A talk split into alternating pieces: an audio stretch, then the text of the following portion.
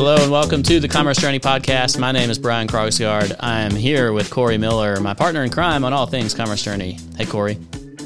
Hey.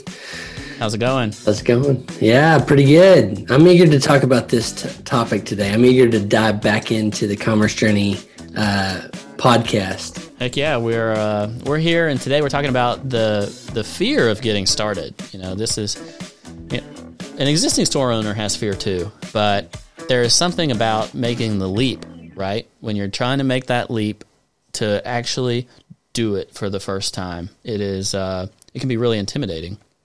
We're going to talk about that once somebody does get started. As they're getting set up with their store, though, they can always do it with GoDaddy Pro.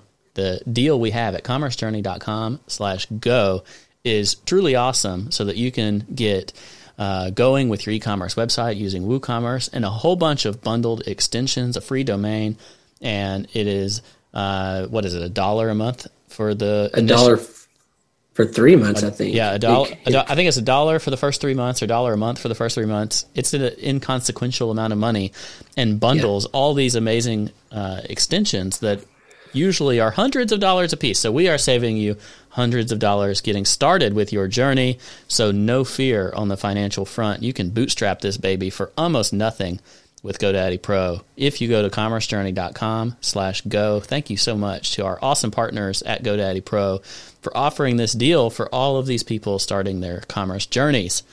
We are so thankful for them. And if you think about it, this is a prelude to our conversation today.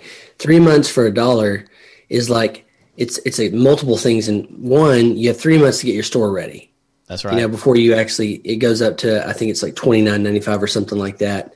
Uh, but you also have a deadline you know in front of you so i think it's it's that offer is really good and we strategically picked this uh, godaddy pro as our sponsor for that reason but it really plays into our topic today it is three months for one dollar it's not even one dollar per month it is literally one one dollar so for uh, for the price of a candy bar can you get a candy bar for a dollar anymore um, I think so. you can bootstrap your site and get all the awesome stuff that they include. I mean, seriously, with bookings and product add ons and tracking shipments with uh, UPS, and even if you do subscriptions, like it's crazy amounts of stuff that they include with this, plus all their great templates that they have. Um, there's no better way to get started with your store. Literally anywhere. They've put together the best deal they got. All right, that's enough. Thanks to GoDaddy Pro. Uh, but we we want to make sure folks know that uh, because that's why we've partnered with them on everything that we do because they are helping uh, new store owners. And you know what, Cory? Somebody has this fear of of getting going. We want to be there to help them to uh, you know uh, prevent them from you know, having so much fear that they freeze. Right. So yeah. What are you thinking on this front? Because you were really passionate about this topic. I love it. I love it not because people have fear necessarily and are paralyzed, but that this is where we can come in and really give people some encouragement. Um, you know, this started because we were talking earlier this week, and uh, we were talking about our own little stores that we're contemplating starting. And you mentioned, if I don't, if you don't mind me saying, yeah. like, hey, I haven't done this before, even though you've done a lot of things online and made a lot of money online you haven't done this specific store that you talked about. And I, I kind of pushed in and I was like, tell me why. Not because I don't have fear. I have fear. Uh, but I, I live to help people be free of being frozen. You know, mm. I mean, it just excites me because, you know, there's this Albert Schweitzer quote back in the day, like in high school, I found. It says, the tragedy of life it was, is what dies within a person while you live. Mm. And I really took that to heart. I said, I want to live my life as best as I can, not paralyzed by fear or held back by fear. Uh, and fear has multiple names fear of criticism, fear of failure, uh, fear of success, which is kind of crazy to me, but it happens. Yeah. And so that's why I love this t- topic. I want to help free people, you and I free people give them permission to go live their dreams, to share their talents with the world through Commerce Journey. Yeah, that's cool. You know, you talk about the fear of success, but I think another way to think of that is like, hey, if this thing works, what am I going to do? I'm going to be so busy, or I might have to quit my regular job to go full time on mm-hmm. this thing. So, like, fear of success is real. Like, you want the side hustle, you want the extra income. If it works as well as you hope and it actually becomes your main gig opportunity, that is scary. Like both you and I, we left full time opportunities to start our own businesses, and uh, yeah. in its own way, it's terrifying. several times. Yeah, so it's the fear. The fear of starting is real. I totally, uh, or the fear of success is real. I totally get that because you're going out on an extra limb because you're putting your full faith in yourself, and I think that is at the heart of what this means. This fear of starting with your e-commerce stores. You're putting your faith in your ability to actually uh, put a product together sell the product and sell it with a profit and sell enough of them that it could sustain, you know, the energy that you're putting into it. Yeah. And there's a lot in there that you talked about the other day that I've heard and and had myself over the years. You know, back in 2008, or I should say 2007, when I was contemplating, okay, starting iThemes, you know, the biggest fear was insurance, health insurance. We had insurance through um, the employer I had at the time, and and uh, I think of these, and I'm gonna share what how I got around it. But like, the fear is the obstacle. Yeah. So if it's fear of success, okay, let's let's push down into that. What is that exactly? Where's those fears? Because I think if we can identify the fears specifically that are obstacles, we can do something about it. So my mm-hmm. story was afraid of ins- health insurance, not having health insurance. Well, I found out we could go on Cobra for a year and a half. So I at least had some coverage for a while. Now it wasn't cheap. Yeah. and by the way, that's been twice. So then fast forward to 2000, 2020 this year. On the other side, actually 2019, I left uh, Liquid Web slash iThemes to go back out on my next adventure. And then my wife had all of our health insurance was with Lindsay. Well, back in April, she left Liquid Web. And uh, again, we had to fall back. We're currently on Cobra Health Insurance. Yeah. Now, for those of you that might have serious health conditions and are worried about that, that's a big thing. I don't want to ever underestimate that. No doubt. But if we can drill down and, and figure out what those fears are, we can we can probably find some ways around or through that obstacle. So I think one of the things that we can narrow in here, and you know, talking about the the variable of health insurance is a great example because that's so common for any entrepreneur in the United States in particular. Um, mm-hmm. I think this is where we get into getting over your fear can uh, start with establishing a plan. And establishing a plan means to take all of these things, these variables, whether it's your health insurance or your cost of initial inventory or the time and energy to get the website together or um, how you're going to do your product photography or how you're going to do your prototype or how you're going to manage order fulfillment. These are all variables.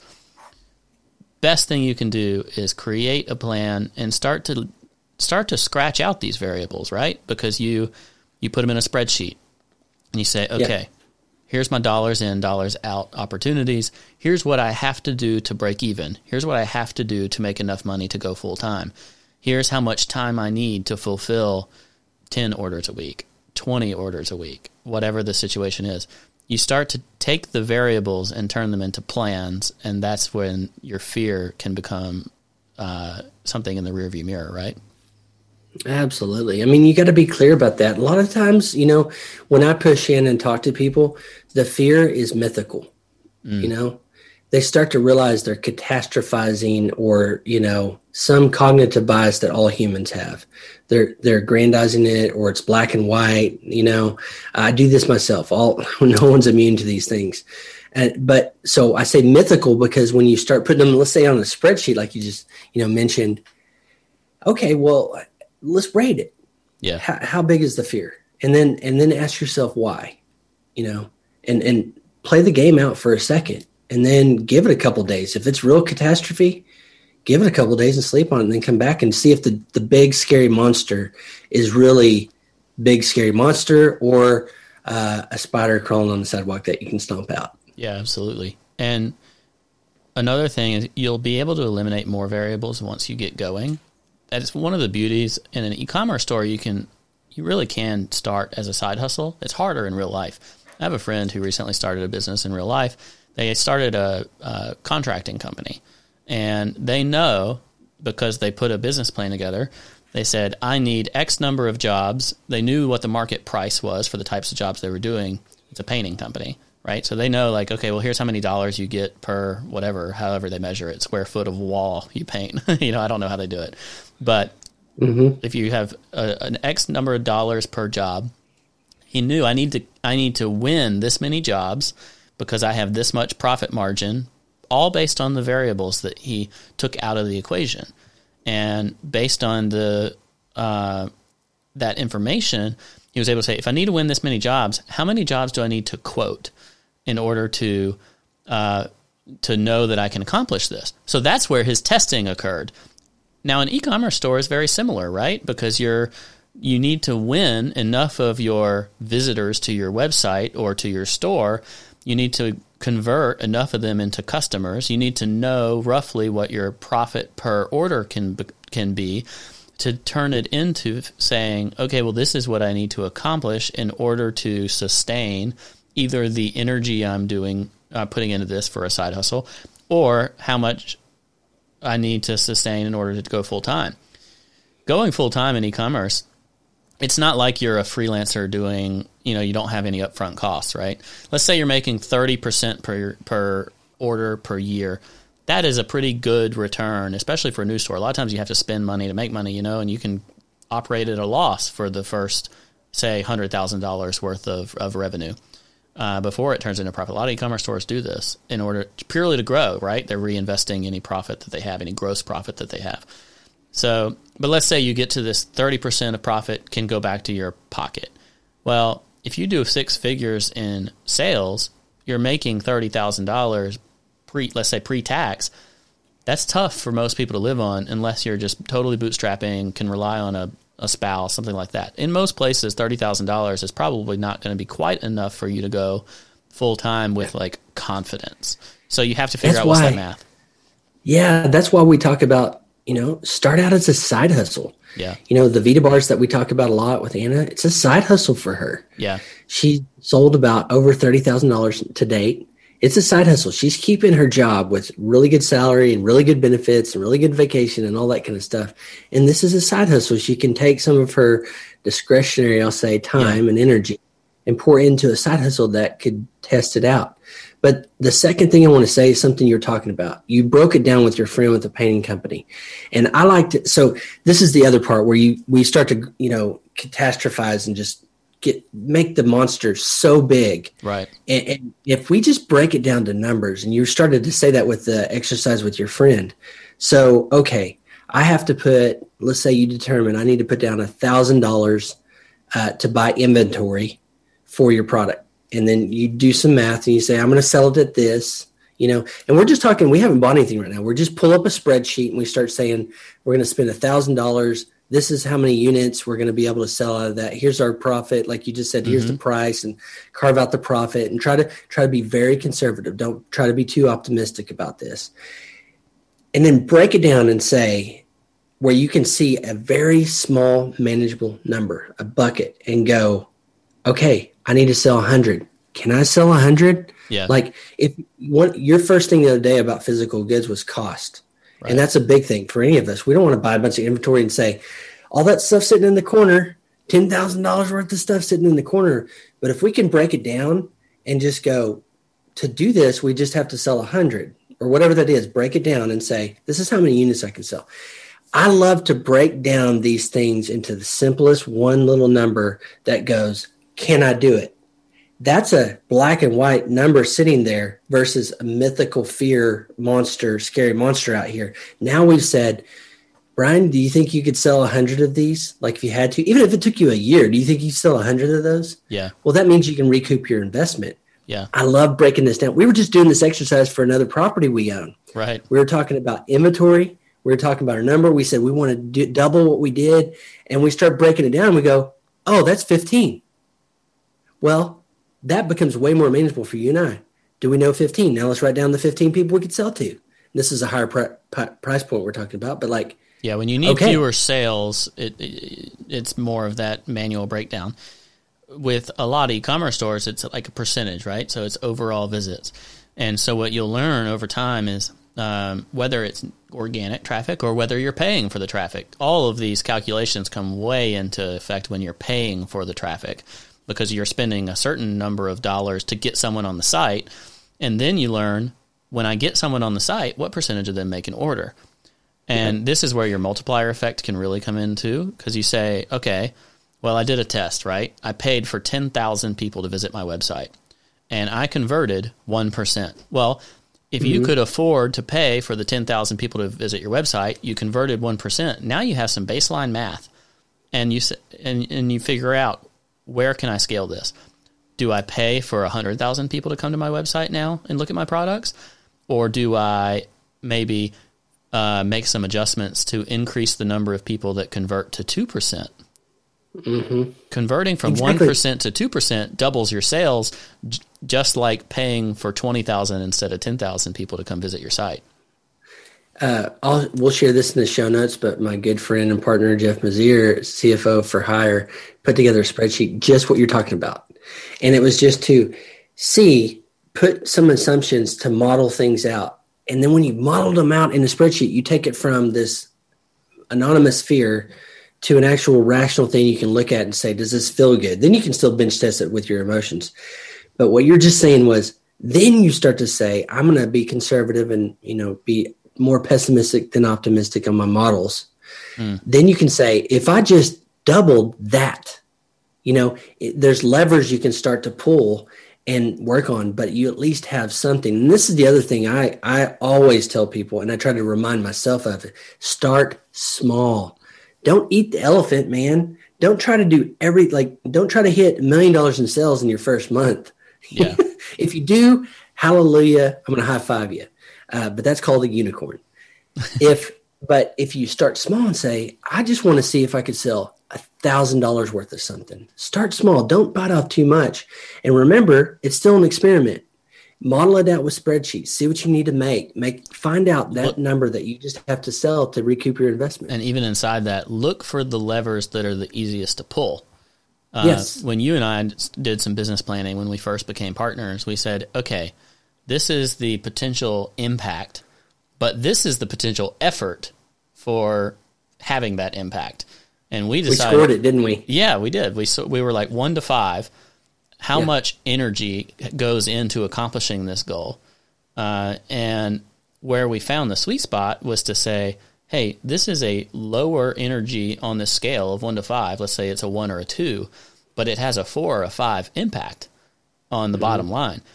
That's where the sauce is, right? And you really take your fear out because you're saying, hey, I can accomplish this even in my spare time because it's less energy to output.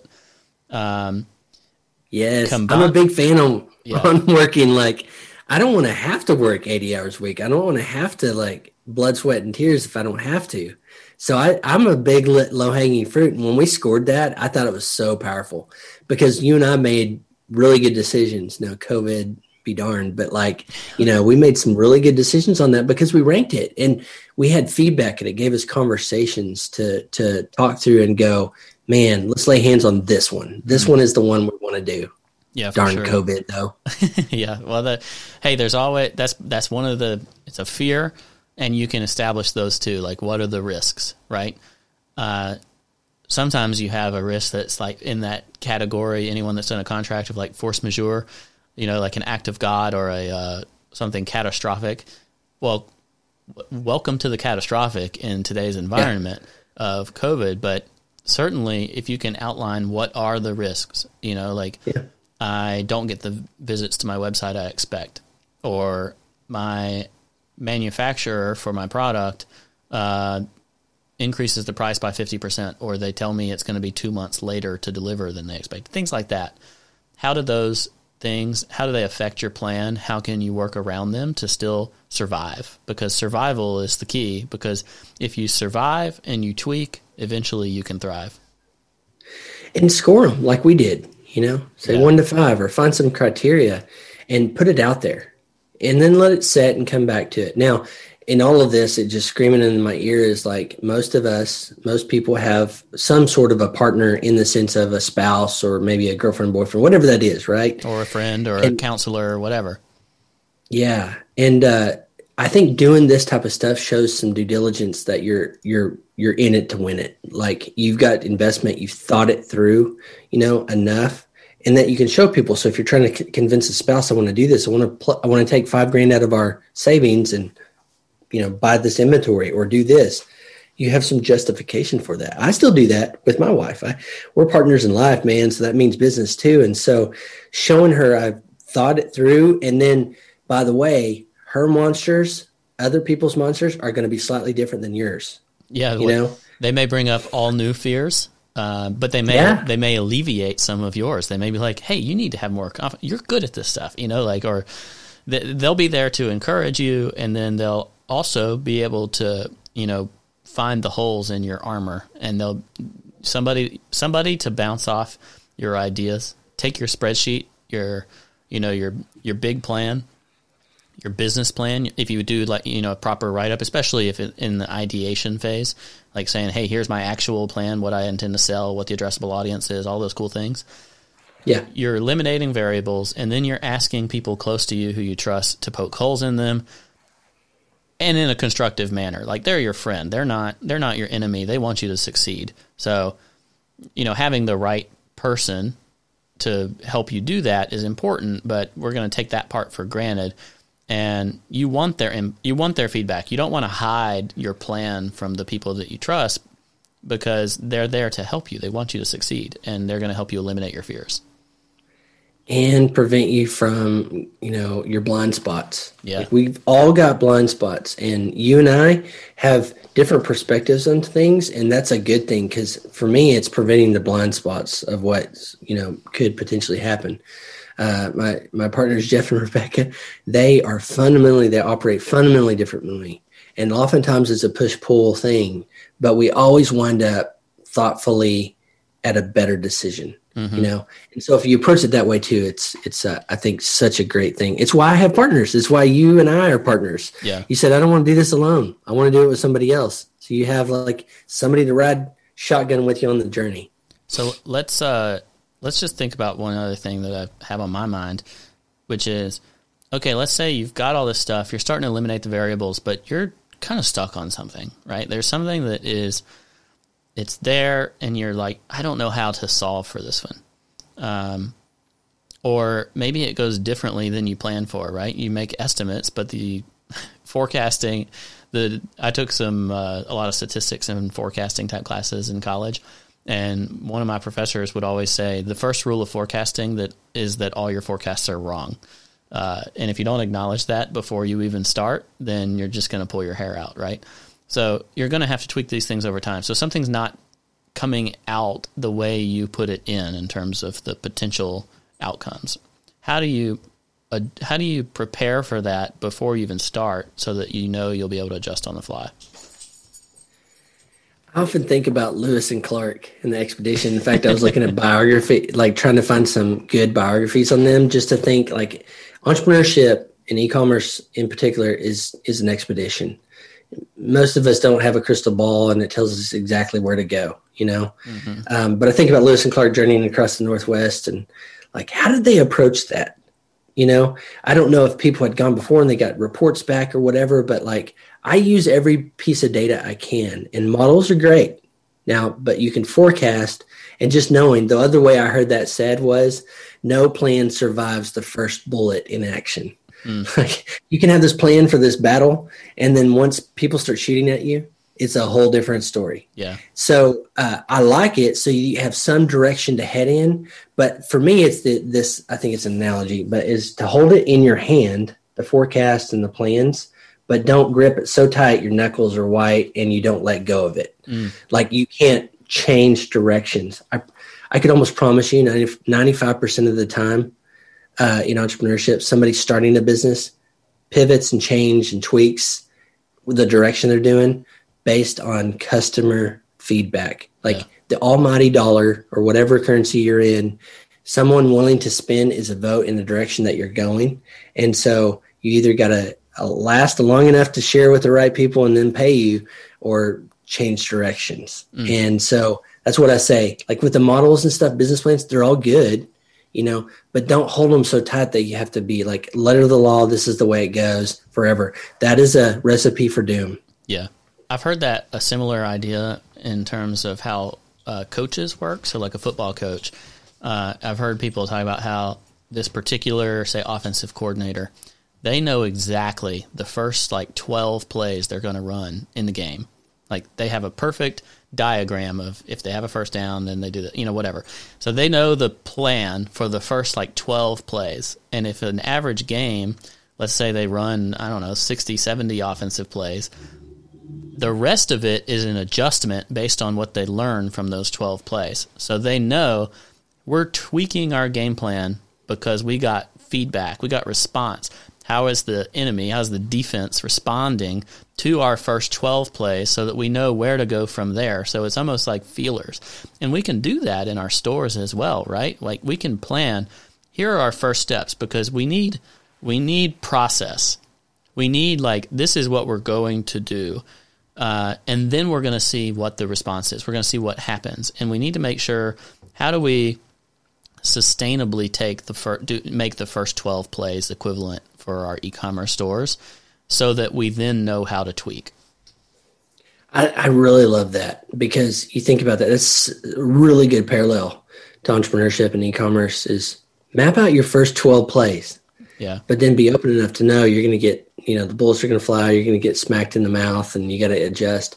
But think about it as again approach it as an experiment. What are you learning and the keys for me is this acronym I've kind of been thinking about with all the projects I'm involved in is MAPS. Mm-hmm. What you're trying to learn is m- message, audience, product, and system mm. to me. That is it in a nutshell. So I actually should start with like amps or something like that, but it's maps because audience is first for me. Mm. You know, who are you trying to serve and support? And do they know you know there's questions you can ask around that. Do they know they actually have a problem and they need this? Are they looking for this actively this product?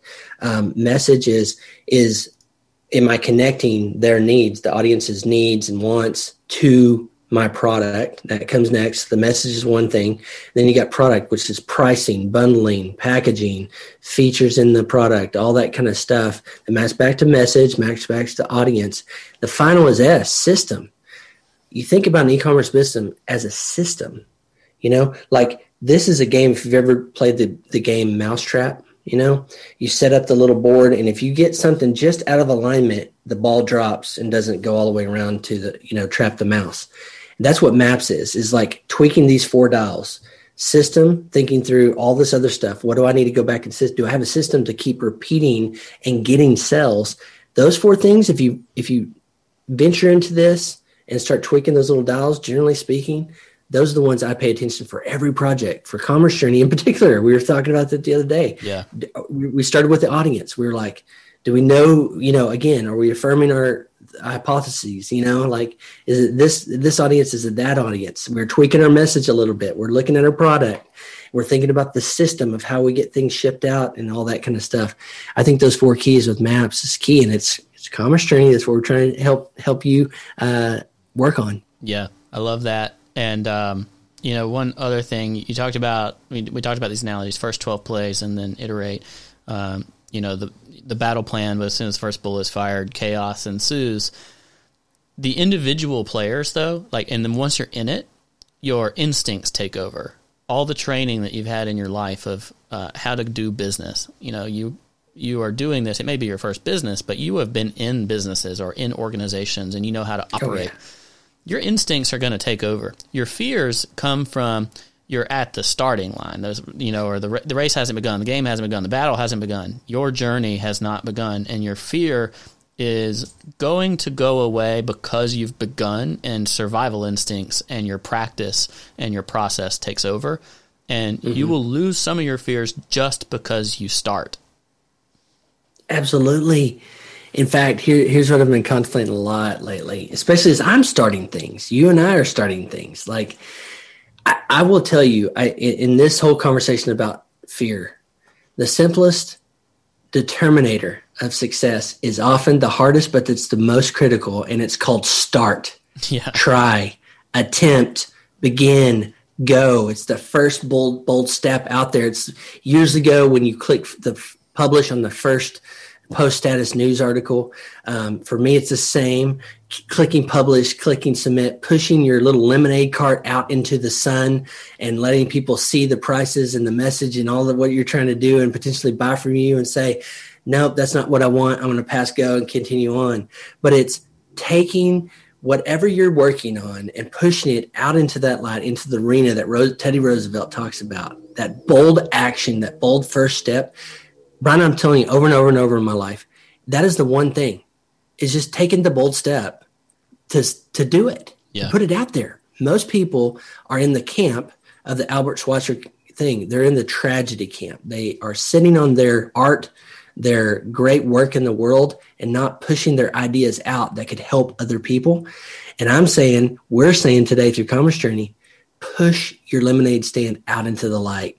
Be willing to test your ideas and just see. You know, the definition of failure is if you never try, right? I mean, that's the truest thing for me in this whole getting over your fear, or getting past your fear, and getting out into the light and letting people say yes or no and vote with their dollar of what you're trying to do. Um, and that's why I say it's the simplest step, but it's often the hardest for people. I got nothing to add to that, Cory. That is where we're leaving it because I don't know about other people, but I'm fired up. So uh, get out there, do the thing. Go to commercejourney.com slash go to get started. Subscribe to all our stuff. Check out Commerce Journey on Facebook. Talk about your fears with us. We'll talk to you next time.